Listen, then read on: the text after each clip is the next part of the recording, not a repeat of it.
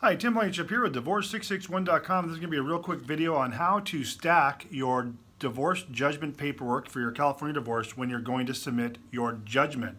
So there's a lot of forms. You probably have them all completed at one at one uh, shot here, and it can be confusing on how you stack them. So this is how you're going to do it. Now keep in mind, I'm going to go over every form that you should, in the order you should stack it. But if you don't have, say, children, you're not going to put the child support order in, and if you or the child custody order in. So keep that in mind. Just exclude what you don't need. Keeping in mind, even if there's no property, you still need a property order. Even if there's going to be zero spouse support, you still need the spouse support order. Only child custody and visitation would be the only thing that you would not uh, have a part of this. So your judgment package consists of the FL 180. Treat that as a cover sheet. It's two pages.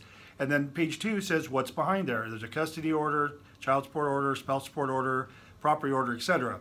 Following the 180, if there are minor children, you're going to have an FL 192. It's a Notice of Rights and Responsibilities for Children. That just goes right behind the 180. Then you're going to have your uh, court orders in, and you're going to place those in the same order as listed on page two of the 180. So you'll then have your 341 custody order, your 342 child support order, then behind that, if there's uh, if you're going to have child support, even if you're not, you're going to need a DissoMaster. That'll go behind the 342. Then you'll have your spousal order 343, followed by the 345, which is the property order. That makes up your judgment or your settlement agreement or your divorce decree. It all means the same thing. Now, all the other forms, the 141, the 144, the 170, the 190, those all get those are all treated as separate documents. So while your judgment package, the FL 180 through the 345 property order, uh, those will all be stapled together, and you'll make you'll have an original and four copies.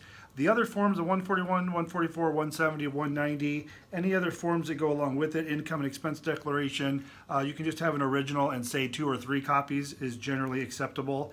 And that's the order you place your judgment in when you're submitting your final California divorce paperwork to the court.